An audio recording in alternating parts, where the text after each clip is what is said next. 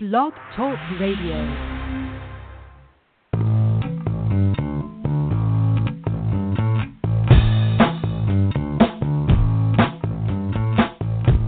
Welcome to New Human Living Radio Show, bringing you powerful interviews to awaken the power in you.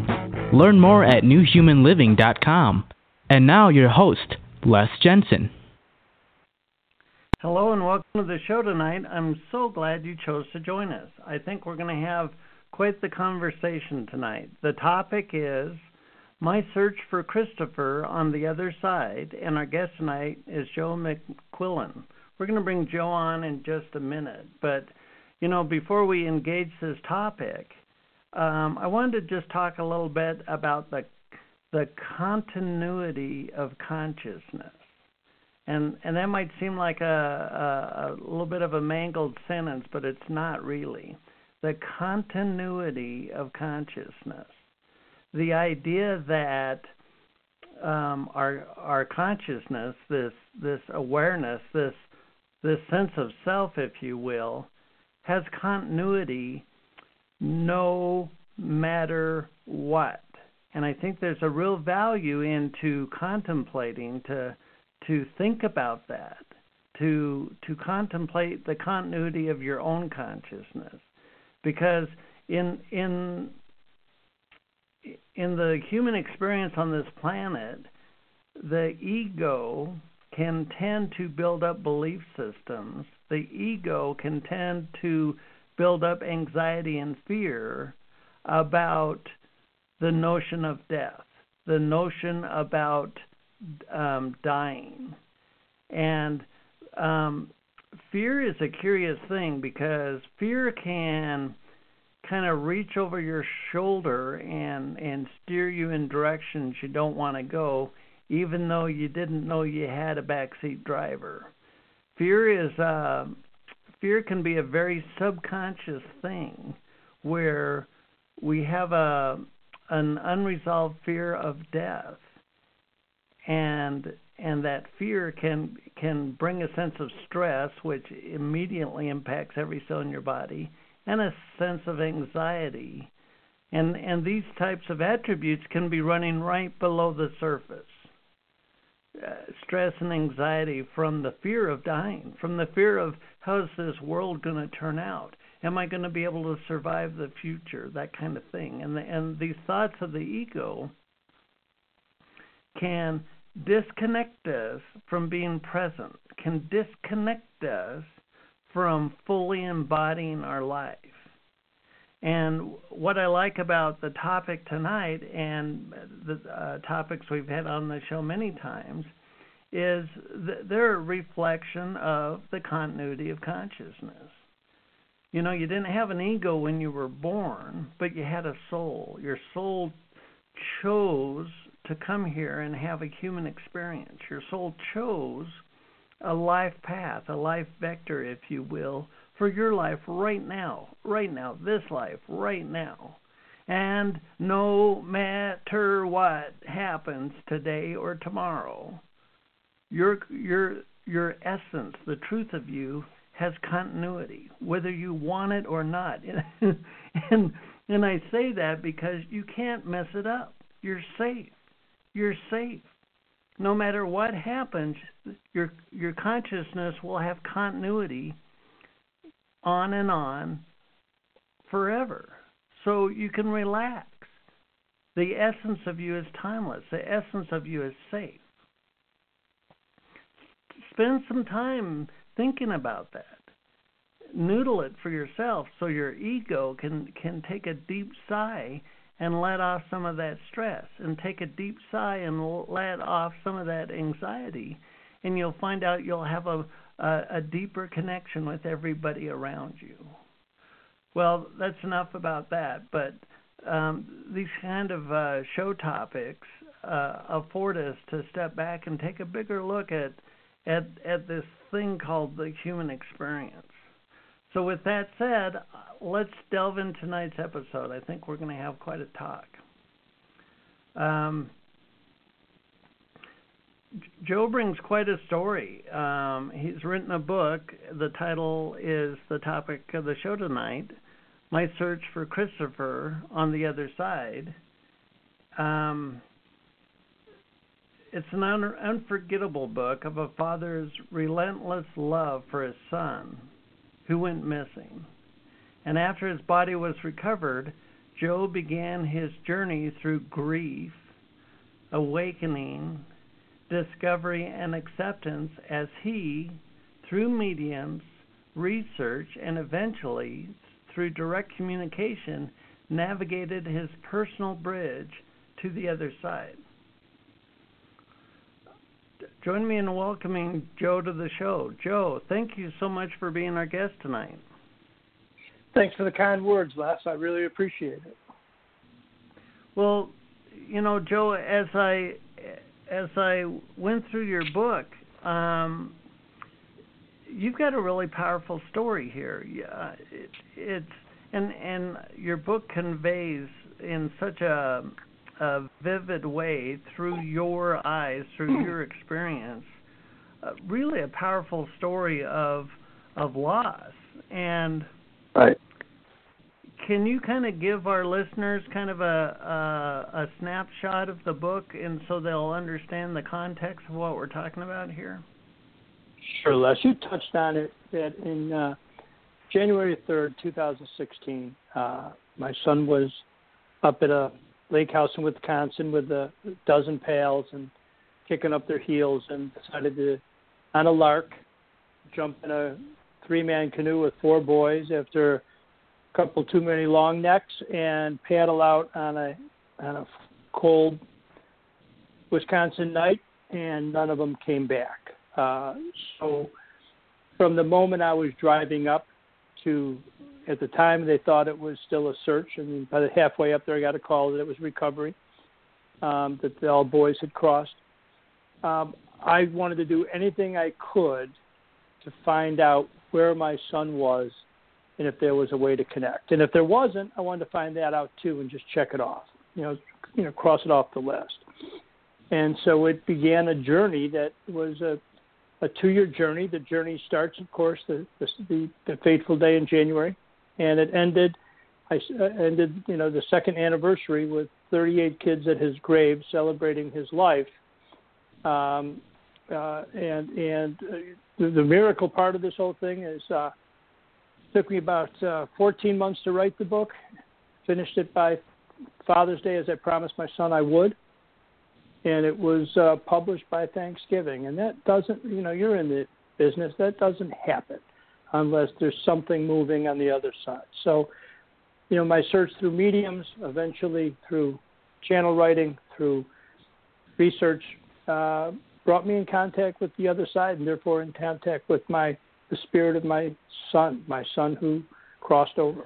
And that's what the story's about. It's called My Search for Christopher on the Other Side because that's where I had to go to look for him. You know, and that's where I found him. Sure. When uh, when when the event happened, I mean, was working with mediums and and communicating with people who have passed, even in your in your consciousness. I mean, had had you had a semblance of that? That's funny. Um, uh, that's exactly right. It was. Uh, you know, I, I if you if you take a look on the cover, you're going to see who I am. And uh, no, I had had exposure to uh, 20 years before, or you know, 15 years before. I had on some kind of spiritual quest met with a medium, and it was most of it was a re- rather mundane. Yet I got to the end of the session because there was nobody I was urgently looking for. You know, people in my family had died, but they had died in the proper order right? So sure. um, my dad came through and, and at the end said, and I was kind of finished with the reading, and and the and the and the medium said to me, you know, your dad's here and he's holding a caboose, and he's telling me railroad, and you know what that means. And uh, and I said, oh my goodness, you know. Uh, uh, that's exactly what that means. You know that that that is my dad. He spent 40 years on the railroad. All five of the boys in the family worked on the railroad. My uncle was a railroader. My grandfather was a railroader. We're a railroad family. And in typical fashion of my dad, Les, that was it. All he wanted me to know was that he was there. You know, he right. he wasn't he wasn't giving me any life advice. He wasn't telling me the secrets of the universe. He just wanted me to know that he was there. And so from that moment on, I you know I kind of put that in the back of the file cabinet, and I believed it, right? Um, I believed it. I just had no reason to call on it. Yet, um, uh, you know, yet you know, fast forward 16 years later, um, I you know that I pulled that out of my my file cabinet to say maybe this maybe this is where he is. Maybe where my father is is where my son is transitioning to. How do I get there? How do I figure this out? Right. And that's that's And- what it was. the the idea of a caboose and and the notion of a train was was something that that was so far off of uh, a normal uh, conversation, uh, such a Right. How are you going to guess? How are you going to guess Right. that? This was before Google search. This was maybe 2000 less, right? Sure. So this was before Google search. There's no connection. My old man was something very special to me, but he was no spe- nothing special in the world's eyes. But but but this is one thing. I mean, I literally worked on the railroad with my dad for a couple of years. I was on a caboose with my dad. When I was a young man, I'd be at the Yardmaster Tower with my dad. So if there was one thing, it wasn't, you know, he was a baseball coach, but that really wasn't what he was. He was a railroader. So if there was one image that was going to, that it was real, it was that. And it just stayed dormant for 16 years when I didn't need to, when I didn't need to find out anymore at that point. Right. So, I mean, and then after Christopher passed, um, um, that that modality, if you will, um, was a vehicle for you to to investigate um, that connection with the other side. When you were meeting with uh, mediums in the beginning, um, apparently you kept very good notes. Did you ever think you would eventually write a book about this? No, and that's you know the Greeks used to say that man plans and gods laugh, right? So I had I reached out to that medium from 15 years before, and she had relocated from the Midwest to Surprise, Arizona, and I called her a few days after Christopher had passed, and I just reached out, and she was there and available, and uh, and and we had some heartfelt talks, and I kept it all. I hand wrote it, and then I figured if you could tape it, you know, if you could tape a conversation, you know, you don't have to miss the present by writing the notes, right? So I had all these Sure. wonderful notes, and I would transcribe them, and I would staple them and put them in order of date in a file and put them in my file cabinet, and then just keep moving on. And I had no intention. He he crossed, he transitioned in, in January 3rd of 2016, and I started writing the book of February 2017, and I had a year's worth of notes that I just assumed that when I was an old man sitting on a porch, I'd be pulling these out and looking through them. I, and yet, a year later, I was given this. I was given this assignment that said, "Write the book and help people. You need to help other people that don't know what you know," and that's where we started. Sure. Um, we were, uh, you and I were just talking before the show started about the notion of of soul contracts and the idea that your soul and Christopher's soul chose this paradigm, if you will, chose this narrative um, to play out in in your respective lives. Um, how how does it how does it touch you to um, connect with your son Christopher. I mean, and and initially when when the event happened, I'm sure it made you weak in the knees to to kind of work through the whole um, loss process, and then realize that indeed your your son Christopher is very much um, real and present and and there for you. Um, to to think of that as a plan your both of your souls had in mind, um, how does that reflect on how your life has changed now as you start writing books and engaging in radio interviews? Well, that's that's a great question, and and to the to this day, last three years later, you know, there are still moments that that bring me bring me to my knees. You know, the the you got to understand that the loss, even though his spirit is just in the other room. He just crossed from one room to another. On Christmas morning, I didn't get to kiss him and say Happy Merry Right. Christmas, son. You know, I can feel him, I can smell him. I can't see him yet, and I'm working on that, but I can hear him. Right. I get messages from him, I write them down. They're all in the book, and they continue. It's three or four times, probably three times is the average a month that I'll get up and, and at three o'clock in the morning and go through my ritual routine and start meditating, and then get messages from them. And it's it's a gift. But the next day, it, it it's like I've gone, you know, ten rounds with the champ. It's emotionally badgering because I I don't get to wake him up in the morning, and I don't get to, you know, pour him cereal and give him a hug. But what I did find out that is a bad a deal as this is, it's the only game in town. So at least I still have that connection. I still have I'm still his dad. You know, people say I'm so sorry, I feel bad for you what you went through. I gotta tell you, I for 21 years I had the greatest job on this side. I was my my son Christopher's father. Best job on the planet. I had it for 21 years. And so I feel sorry for anybody who didn't have that job. You know, now I'm still his father, and I'm gonna, you know, with him on one side and me on the other side of the screen. And then when I cross, I'm gonna be his dad in the same venue, you know, on his side. So, um, you know, I still have that, and I would make that deal to be his dad, despite the pain and the suffering that we- all go through, and any parent does. I'd make that deal seven days a week to be his dad again. Sure. Yeah, I I I very much appreciate what uh what you say about the physical. Um I've shared on the show before that I lost a very dear friend a few years back, very unexpectedly, very just cold, I mean, very abrupt.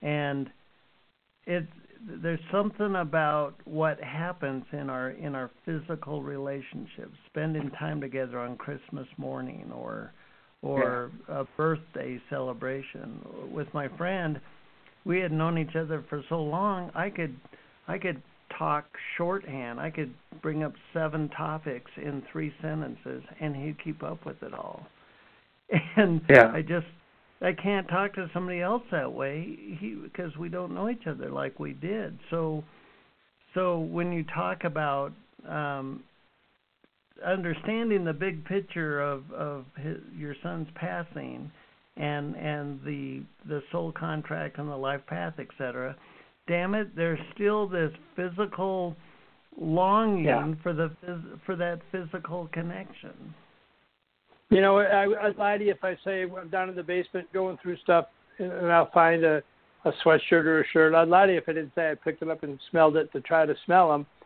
You know, it's we we have a connection. We can still communicate, but it's nowhere Right. near the physical things that we had. But but like I said, Les, it's the only game in town. You know, the the real tragedy is if there was a world completely devoid of if my world was devoid of Christopher and so it's not. And I do know that I'm gonna, I'll, I will see him again. I can feel him and smell him and and hear him now, but I'll see him again. We'll be together again on the other side. He's promised me that, and he said to me last. He said, "You know, Dad, the learning curve was is going to be a lot less for you because I'm telling you all about it.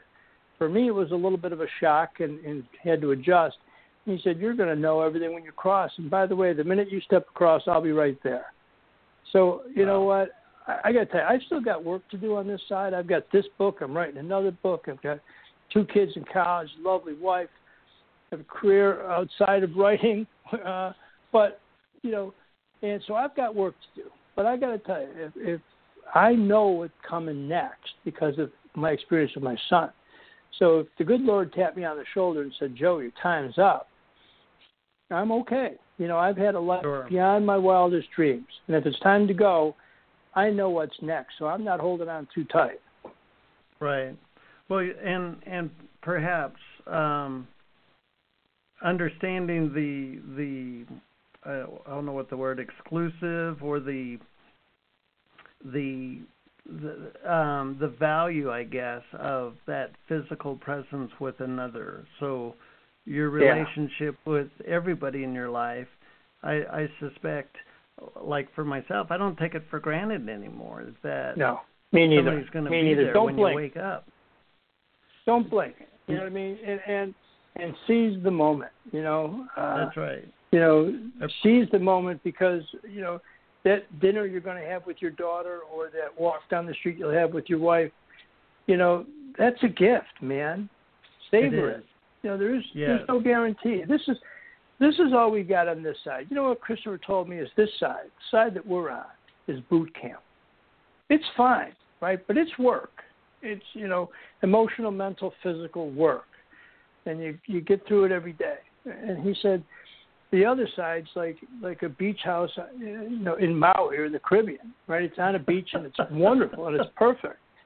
So it's like, wow, what you, what you got to do is get through boot camp, bro, and the rest of it's right. going to be whatever you know. And what I'm told, just from what I'm told from him and mediums and research, that whatever is that is, you know, my father-in-law is over is there, and, and, and mediums keep telling me that his his heaven is he's bird hunting, right? He's up walking through the woods bird hunting. That's his that's his version of paradise. So that's what he gets to experience. You know, right. Chris is a, a beach, and I'm with Chris. He and I are we connect on beaches, specifically in Florida. There's certain beaches that I I felt him walk through me. I've been told he's walked through me. One is a beach called uh, Siesta Key, and a year later, my oldest, dearest pal uh, lives in Sarasota and said, "Well, you know the reason that you guys connected because that sand isn't sand; it's quartz crystal." Well, it didn't sound real to me, so I went up and dang, if if the quartz crystal didn't flow down 2,000 years ago from the Appalachian Mountain, and that beach isn't sand, it's quartz crystal, so it's like a magnet. It's it's a sacred place.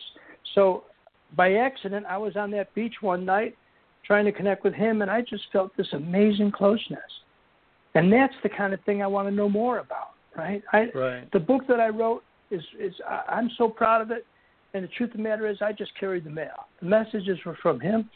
I'm real proud of it, but there's other things that I need to know. There's so much more to figure out. Right? What is it? You know that that it, it it you know it's just scratching the surface, and so you know I didn't think much about the other side before because I basically didn't have to. But once Christopher's there, I want to know everything about it. You know. Sure. And what's, what's well, that? What's the, that? Well, the um, as you go through, as you went through taking these notes and whatnot, um, when the notion of writing a book came along, what was the motivation that took you over the the threshold of saying, "Oh, yeah, yeah, I, I think I do want to write a book"? What motivated you well, I? I didn't volunteer. You know, I, was, I remember like it's yesterday, right? I, I this wasn't my idea, bro. This isn't where I thought I'd be, right? So, I had all these notes up in my office, and they were personal. I never let them leave the office. You know, I had showed them the mediums, but I'd make copies and show them because I, these things, you know, I couldn't imagine these things getting lost in an airplane or getting, you know, destroyed or, you know. So I keep them in my office. And it was a Sunday. I was downstairs, and my brother-in-law Rick was over talking to Sally, and they were Sally's my my wife, who's just a just a. I punted my coverage on that one, buddy. So I was down there, and she was talking to Rick this is about a year after Christopher had crossed over. And she was talking about when Chris was two or three, he'd play hide and seek and how tenacious he was. He'd say, he'd go hide and he'd find him, he'd go hide again, and he'd go take off and he'd say hide again. And all of a sudden, that in that little kid's voice, you know, that infant voice or you know, childlike voice, I heard hide again. And it came to me, man, I found him playing hide and seek I can find him wherever he is now. And I walked up the stairs, turned on the computer, and started writing the book. So the bottom line is, I'm not smart enough to figure this out by myself, but I am smart enough to follow direction. And if this was going to bring me closer to Chris, and if this was to give me more awareness of the other side, I'm in. And I just continued to write, and it was a joy. I feel him with me. He was on every stroke, every paragraph he was with me. You know, my fear is when I finish the book that maybe the connection lesson, and it didn't, of course, and and it's led to a whole bunch of stuff like this interview and and interviews that I'm doing and and and, and appearances and and the next book, and all of it with him next to me. So as long as I keep this going, you know, you know, this this thing's going to continue. Yeah, there's what's that line from from Hamlet? What is it? There are more things in heaven and earth Horatio than are dreamt of in your philosophy. I mean, the thing is, we don't know what we don't know, and I'm trying to figure right. it out. Right. Well, the so it's one thing to um, get the uh, perhaps sudden inspiration to write a book, and then it's something completely different to actually get a book published. Um, well, once again, once you, again, you know. how did you I want to navigate? take credit for it. Well, I mean, t- I mean, uh, there's many people that feel motivated to write a book, and they just have no idea how to even engage that process. How did you go from um, no inkling of being an author to having a published book? Great. Okay, so I I wrote the book the way I tell a story, which was I was telling Christopher and my story with with a whole lot of help, I think, from from from him. And so the first thing is I wasn't worrying about publishing the book. I was worrying about writing the book. And I loved the feeling I had when I was writing the book. Now I'm going to tell you a secret. I knew for a fact it was going to get published. Now here's the funny thing. I didn't realize how rare it's like one of these things when you you know you don't know enough to be scared sometimes or you know that Right. I didn't realize I was so over my head but you know before I found out that this thing was done. But what happened was I I, I finished this manuscript and it was rough. It hadn't been edited you know and, it, I, and I didn't know when I started if it was going to be 100 pages or 200 pages. I didn't really care. I just kept I just kept I kept pointing the boat right out to sea. And I would write and so when this manuscript was where I was really pleased with it, I went online and looked at how to get a book published and this and that. I went online and looked up metaphysical uh, uh, agents and authors, or agents and, and, and publishers. Now, the one thing I did realize, I sat down with three or four or five published authors who all told me all the same thing. Like, you got to get an agent. Nobody will talk to you without an agent. And you got to need an agent that's in your field. So I said, okay. So I looked up maybe a handful, and I sent out, you know, a snippet, a summary of the story, and I got to one name, and her name was Lisa Hagen. And I sent it off, and for some reason, I just assumed I got it or, I'd get back to it, and it was the last one I sent out. And I, and I, and a couple days later, I get an email from Lisa Hagen that said, "I'm an agent. You know, I read a couple uh, chapters of your book, and I shared it with my mom, you know, and who was also in publishing business for about 50 years, I guess.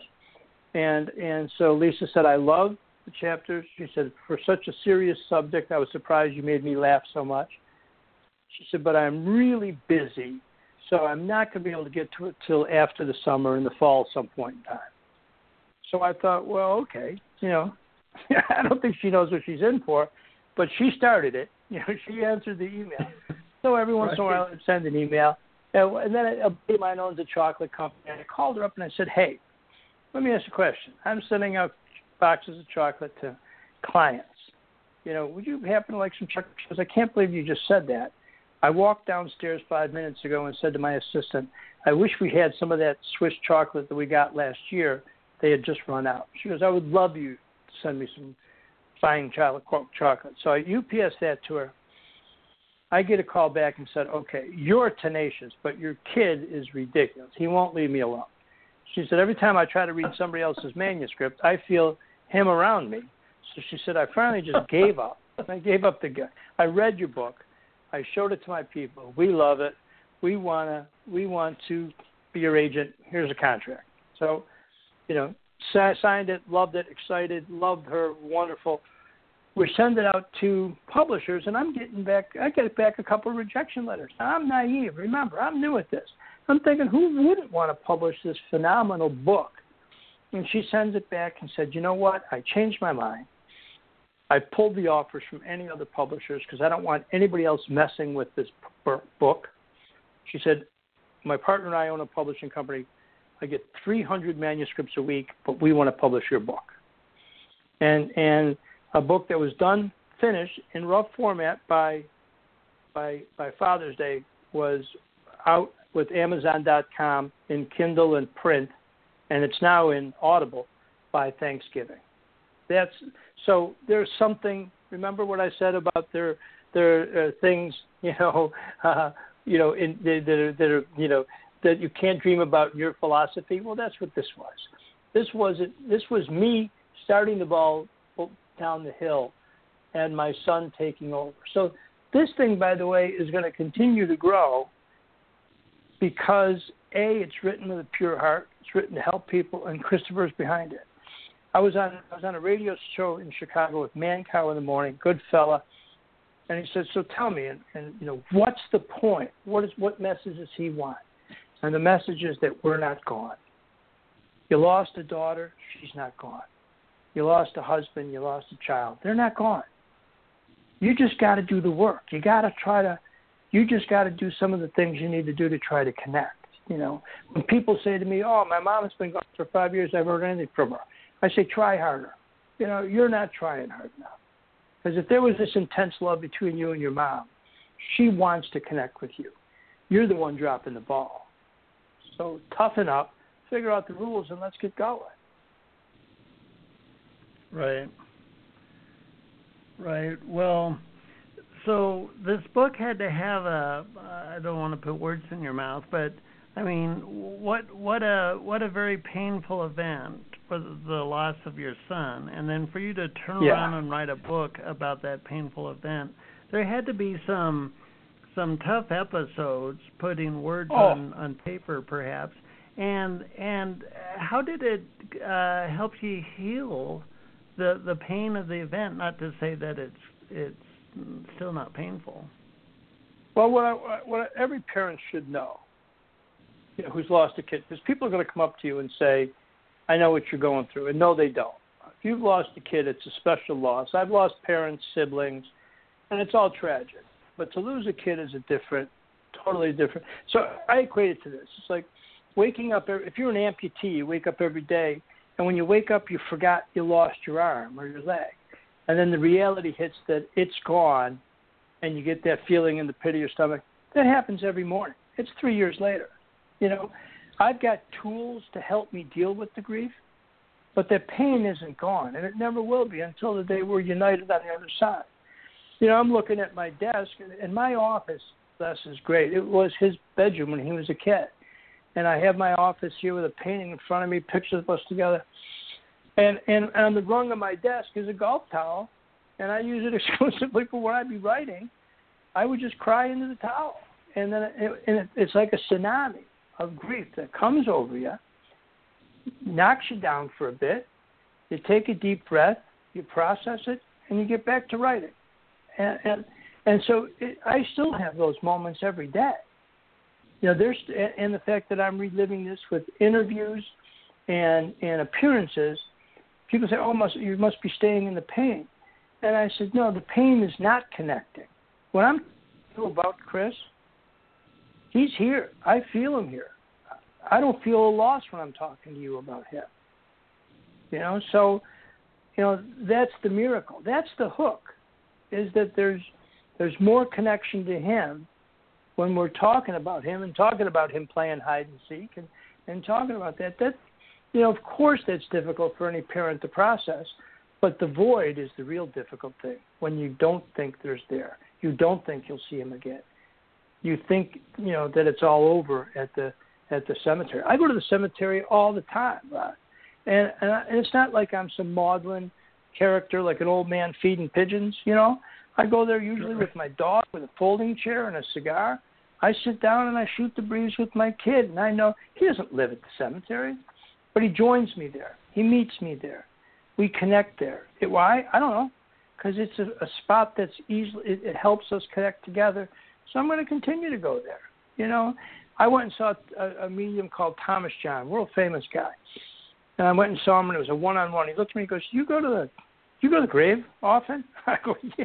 He goes, "Like, were you just there?" I go, "Yeah, yesterday." And he said, "You know, I tell most parents that do that kind of thing, don't do that. They're not there. But I'm telling you, continue that. It's a great place for you and Chris to connect. He likes it there. The energy there is great for you guys.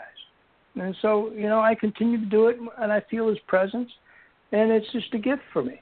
You know, so if you're, you're at Sacred Cemetery in, in Northbrook, Illinois, and you see an old man in the back there, that's me, bro, talking to my son. Come say hello. Right. Well, the the the topic that you've written about in this book is has a lot of uh, um, uh, weight in our society. I mean, the notion of death is a very powerful metaphor in our society. And um, I, I want to ask you a question about your family, your the bigger, mm-hmm. the, the much bigger family dynamic. When you uh, when you sat down to write a book about this topic, uh, what did your your um, the the big family dynamic think about uh, this topic, and you writing a book about it? My wife and kids, or the or the big family, the the ten kids. The, the big know? family. The big family. You know, I didn't. You know, they they you know they're all over the country. You know, we're kind of based in in in Buffalo, New York, is where I grew up, and there's four or five families still there, and we get together every year in Crystal Beach, Ontario, for a family vacation. We all rent beach houses in the same little town, and and we spend it together, and it's really wonderful. But you know, kind of my personality less. I don't know if I've ever asked anybody's permission for anything. You know, I remember when I went to talk to my wife's father about marrying her, and he said, and after about an hour of him grill, you know, grilling me, he said to me, now you're here asking me permission to marry my daughter." I said, "Warren, I'm 31 years old. I've been on my own a long time. I'm asking for your blessing. I'm not asking your permission." So this wasn't anybody's decision mine. Now, what I did do was very respectfully keep my wife and kids' story generally theirs. You know, their grief is theirs, their recovery is theirs. But I will tell you, they've all been touched by Christopher's spirit, and they all believe what's going on. And it's, you know, but that's their story. So I'm really respectful of that, although they're supportive. Right. Well, I I think sometimes when you're writing about a topic that uh, sometimes the family dynamic might see as taboo or off limits mm-hmm. or something like that, it can. I think can you're talking about some... the, the yeah. The, the I'm not sure.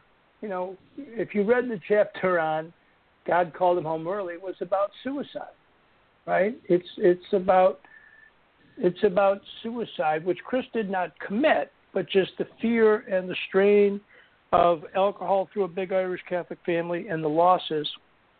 And that was a very difficult chapter for me to read. And and I cleared with my two grown nephews who have kids of their own and their own families a story about their dad and I wanted them to see it and it was my wife's idea to see if there was any input they wanted to have about how it was being written. And I did. And that was the one the the one chapter that I wanted to make sure I handled it delicately because you do feel disloyal when you talk about an uncle attempting suicide or your 29 year old brother hanging himself when you were a sophomore in college. You know, there's a bit of a betrayal from a, a group of people that circle the wagons. You know, um, so that that was, but it was part of the story. And by the way, this came to me after I met a medium who had talked about the strain of suicide in my family. So the the truth is the truth, and I had to write it. I tried to be delicate, and I tried to be honest at the same time. Um, but to leave it out would have would have would have been a would have been a, a shame. Would have been a scam, a sham. You know. So it was hard right. to read. It was hard to write, and um, you know, most of the feedback I've gotten from the family, from the big, big. I mean, we're talking 40 of us when we go to Canada right, most of the feedback was that they thought it was amazing. They all adored my son, and uh, you know, some of them I hadn't heard anything from because I just don't think they know how to process it. So, like a typical right. Irish family, let's just not talk about it. right, right. Yeah. Well, well, I mean, so at at this point in your life. Um, what are your thoughts and your fears as um, uh, and perhaps your loved ones' thoughts and fears surrounding this this process of death? Well, you know what? eh, Once again, like, eh, you know, my I know for a fact, and my wife knows for a fact. Now remember, my kids. I've got kids 19 and 22. So that whole concept of death, even though it's touched their brother, is is is something that's hard to get to wrap your arms around. Get your arms around that. You know, uh, I'm 62 and Sally's 55, and so we've seen enough of life and had enough of loss that with this experience and and her kind of coming along for the ride and having her own experience, that we both know it's not over. So we both understand that you know when we talk about the afterlife, Les, it's only after this life, right? Are we really that arrogant to think this is it? Right? It's after this life. So in the afterlife, I know that I get to spend that with my son. And Sally knows that she gets to do that with her baby boy. Right? Right. So the Right. bottom line is that that that holds no where it may have held sway over me in the past, it holds no fear. My old, my sister, my favorite sister, who was Christopher's godmother, who adored me and loved me when I wasn't even lovable, you know, and she adored my my boy. And she's getting ready to transition. She's she's stopped taking treatment from cancer. Now remember, everybody on the oldest group of kids, you know, her siblings are all gone, right? They're all gone. Right. Her husband's gone. Her godson's gone. Crossed. So one of the best gifts I had, and if nobody read this other than Marcia, reading it and said, "What I got from your book was that I no longer fear death." You know, I won. I've already. You know, to me, that's the Academy Award. It's the you know I've I've I've gotten the Pulitzer because I've taken the fear away from one of my favorite people in the whole world about what happens next. And she knows that Christopher's going to be there the minute she walks across that divide. He'll be there. As will my brother Jerry, my sister Pat, her husband Tom. They've all come through. I was at a medium reading in October. By name, he named five family members that were on the other side. He said, There's this family that, and there were 75 people in the room. There's this family that one at a time keeps showing up, and the medium said, Frankly, they kind of scare me. so they keep showing up. and they kind of took they took over the room and in and in typical Christopher fashion, he said, You know, your son Christopher is making bunny ears behind your sister Pat's head. And Aunt Pat, you know, my sister Pat, their Aunt Pat, they all used to tease her and make jokes and play jokes on her. They loved her. But he was throwing bunny ears behind her head. He named five out of five who crossed. Now you you tell me you know, where that comes from. Right.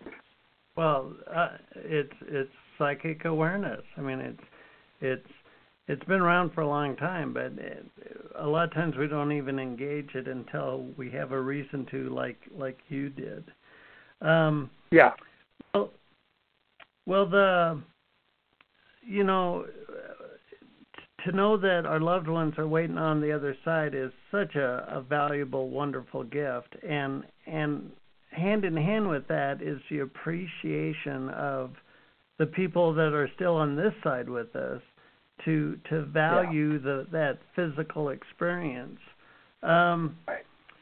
so how does this change your perspective of your own life? I mean, I mean, up to this event, perhaps you never saw yourself an author or or interacting with the media. I mean, how has your life changed?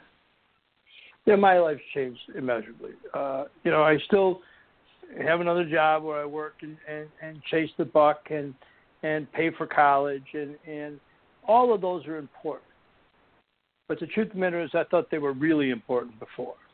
Right? And now I know this is a short run, brother. This is this is a short run. Stop and smell the roses. That doesn't mean Yeah. work less hard or you know shirk your responsibilities, but just understand what really matters. You know, there's no luggage racks on hearses, right? What really matters isn't what we got on this side, right? We got what we got. You know, what matters is where we're going. And I got to tell you, Les, if I were running around lying, cheating, stealing, cheating on my wife, do I really think I would have this open communication with my son or this open invitation to join him on his side when it's time. So, uh, you know, so I feel like if I want to be the best guy I can be, I want to help other people because selfishly, I'm going to reap the benefits of that with the company I keep on the other side. Sign me up. I'm in. Right. Well, you've started uh, some new ventures. Uh, uh, I believe you're working with teens with addiction, and and I mean, yeah. what is what yeah. what is? Go ahead. That's great. There's a place called In Balance Ranch Academy, and and the Barrasso family run that and what and own that. And what it was was an old dude ranch that they bought, and it's a school, it's a boarding house, a therapeutic school for for teens 14 to 17 and a half with addiction.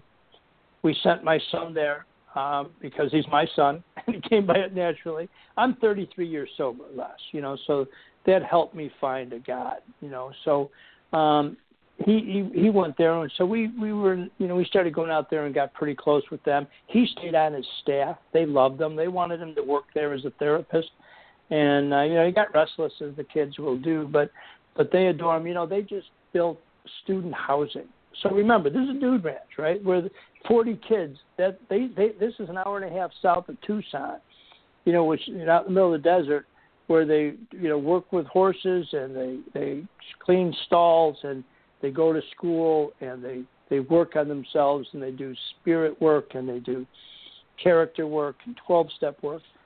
And the, and the year before, they dedicated a fire pit that they just built to my son and put a plaque there. And this year, they put up a new bunkhouse, and and they sent me a picture with the plaque that said this is McQuillen Manor in. So you know this place is it, I think it helped give us our son back. Um, so I've become I'm on their board.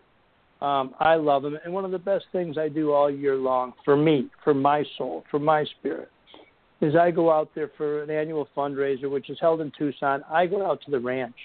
I walk the ranch, so I'm feel his spirit, and a part of him will always be there. And then I take the boys, thirty of them or whatever, and we go into a we go into a, the chapel or the bunkhouse, and I and we have a meeting together, and, and we talk, and I connect with them, and and that's a gift, you know. So when they look at a guy like me, it's like you know I didn't read about this in books. I lived this, and and I got to tell you, this is the path. You know, you know, find a God. Whichever God you choose is okay, but find someone. Find a God that you can get your arms around. You know, and and and try to make something of your life. Um, you know, through the process. And and it's it's it's simply one of the best weekends of my of my year. So that's something I plan to do, and I love talking to kids. I love that age for some reason. Just connects. I connect with them, and you know, it's kind of like being a coach half the time. You know, so uh, there's another. So that charity, we run a golf outing, and, and I, I live in Chicago, and I got some of the greatest pals in the world. And we, and this is the, we've had three. You know, last year was the third annual Chris McHugh outing, and I could double it in size. I won't. It's an absolute wonderful event, a whole weekend, and we give money to In Balance Ranch Academy for a scholarship, and then we give ranch to we give the other money to half of it to what's called the Penguin Players, which is kids with dis- young people with disabilities doing theater stage performance. Christopher had been a mentor, and so now there's a scholarship to Northern Illinois University Special Ed in Christopher's name um, because of the money that we we raised through this golf. So the bottom line is we get to play music, play golf, eat, have fun, and then and then fund a scholarship. That doesn't sound too tough to me. That sounds like a blessing instead of a lot of work. Right. Well, um, we're getting towards the end of the show. Um, I'm not ready to go. I say we do another hour. Let's keep going. I, I've I'm just warming up, brother. conversation for sure. So I have to, and I Um, knew I would when I talked to you earlier. You get it. yeah, yeah. Well, the so when a when a tragic event comes along and it and it mo- it bowls you over and it just wipes you out and and you go into this this despair what what would be some uh tips or pointers as far as how to even start a journey of connecting if it hasn't even been in your your mindset or your beliefs or anything. Yeah. Well, Far from you your say, wheelhouse, right? Yeah. Well, what would what would you say to those that have gone through such an event? How how do you be, even begin? Okay, I got to tell you, the first three or four days after Christopher drowned, I would hit my knees in my bed, and I and I hit my knees every night. And it started when I I went to 13 years of Catholic school, and and the prayers were just I would say them by rote. It really didn't have an impact. But when Christopher crossed over, I'd hit my knees and I'd say, you know, thank you for my family, thank you God for my sobriety, thank you God, you know, for another day. But I'd say, but I'm PO'd at you. I'm I'm still PO'd because you took my kid. And after about the third day, I laid down that night and I got a I got a message. And the message was, I didn't take your son. You know, his recklessness and free will, which I give him, caused him to cross early. I welcomed him home. You know, but I didn't take him. I don't move people around like chess pieces. But remember, I lost a son too. And so at that point, Les, I knew that it was him carrying me those days that I thought I was being defiant. You know, it was God carrying me.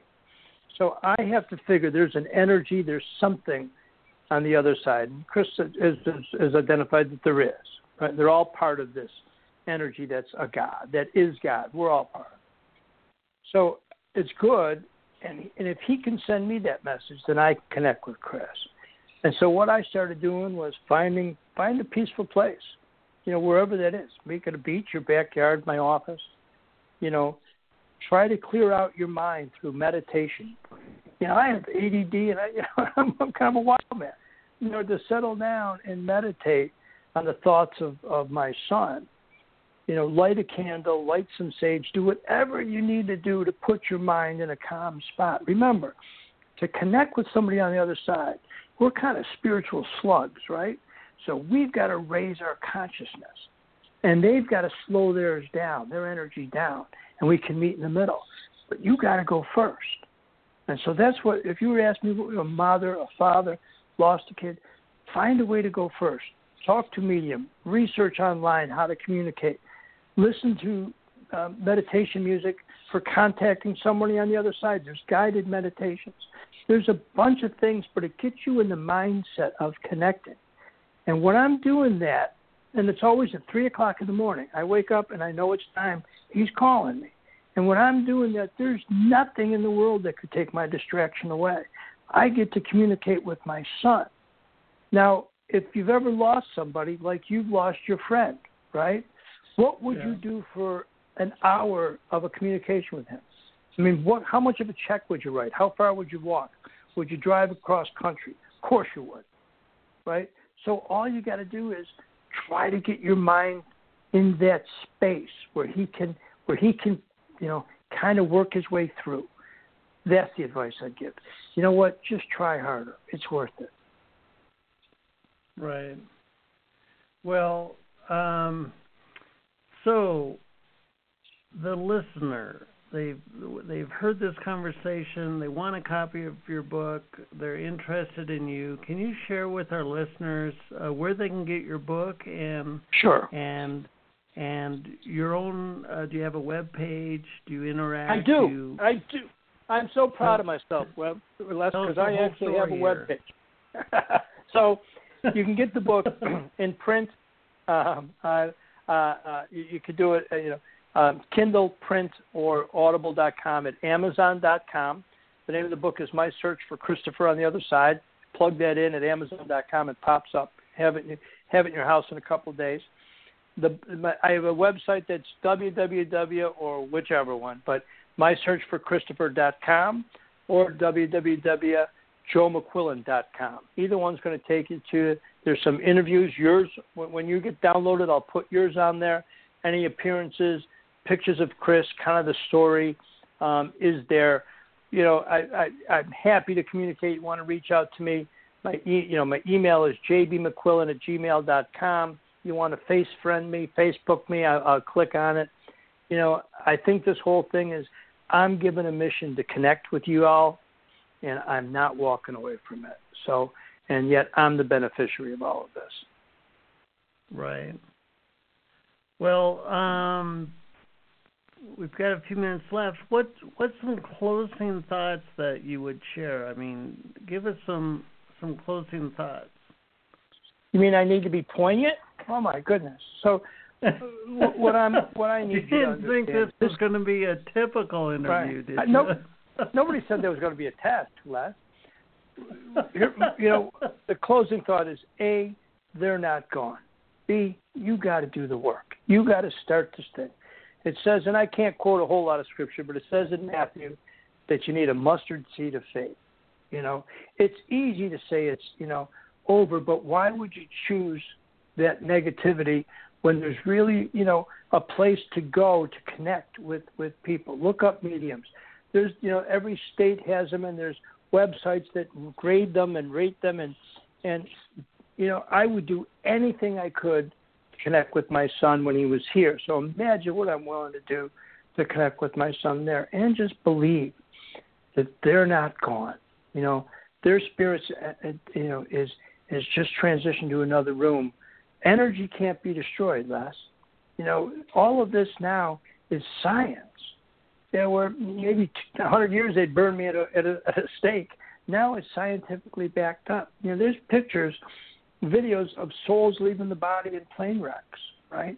So this right. is stuff that we don't understand, and we'll never fully comprehend it probably until you and I cross and you meet your buddy and Chris greets me, you know. But that's next. And, and one thing I do tell people is if you were going on vacation, last, let's say you're going to the Caribbean and you're going to some cool island, you're going to get on the internet, right? You're going to look it up and you're going to figure out where the beaches are, where do you eat. In my case, where do you find a cigar shop? you know, what do you do? You know, where, you know, historically, what's it all about? And that's going on a vacation for a week. Now, if there's a place we're all going, and I'm telling you, we're all going, don't you want to know what's next? You know, try a little harder. Yep. Try to figure that one out because we're all going. Yep. Well, um, Joe, I want to thank you for being our guest tonight. It's been just an absolute pleasure talking to you. Well, I couldn't have had a better evening. You made my evening lesson, and it's a pleasure to talk to somebody, as in most cases, who get it. You know, the, you guys are in this world, and and you're promoting some good stuff, and you get it. You know, and that's important. Thanks. We've been talking with Joe McQuillen, and the topic tonight has been My Search for Christopher on the Other Side, the name of his uh, new book.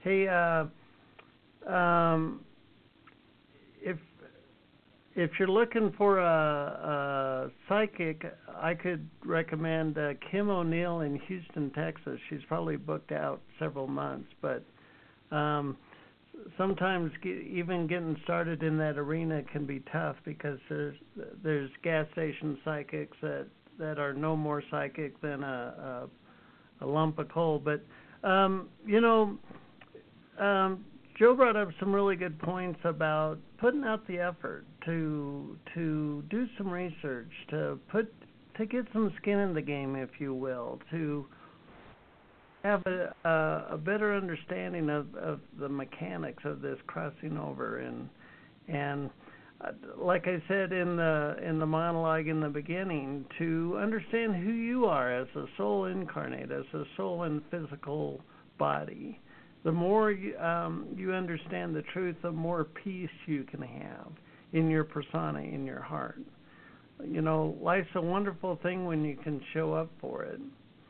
For myself, it's a it's a pleasure for me to bring you episodes like this so you can get a deeper sense of yourself to so you can have a deeper understanding of the mechanics of this thing called life um I, uh, it's just it's part of my passion, I think, to explore the the potential of our human demeanor and and what will help us um, bring heaven back to earth. Really. Hey, I'm your host Les Jensen. Thank you for spending this time with us. Until next time, thanks for listening. This has been a New Human Living radio broadcast to bring your soul's inspiration into effect and live your life wide open. Check out our host Les Jensen's latest book, Citizen King The New Age of Power, at newhumanliving.com. Thanks for listening.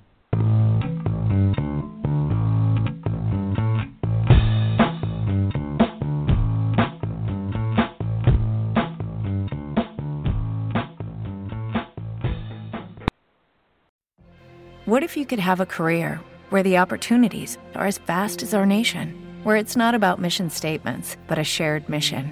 At U.S. Customs and Border Protection, we go beyond to protect more than borders from ship to shore, air to ground, cities to local communities. CBP agents and officers are keeping people safe.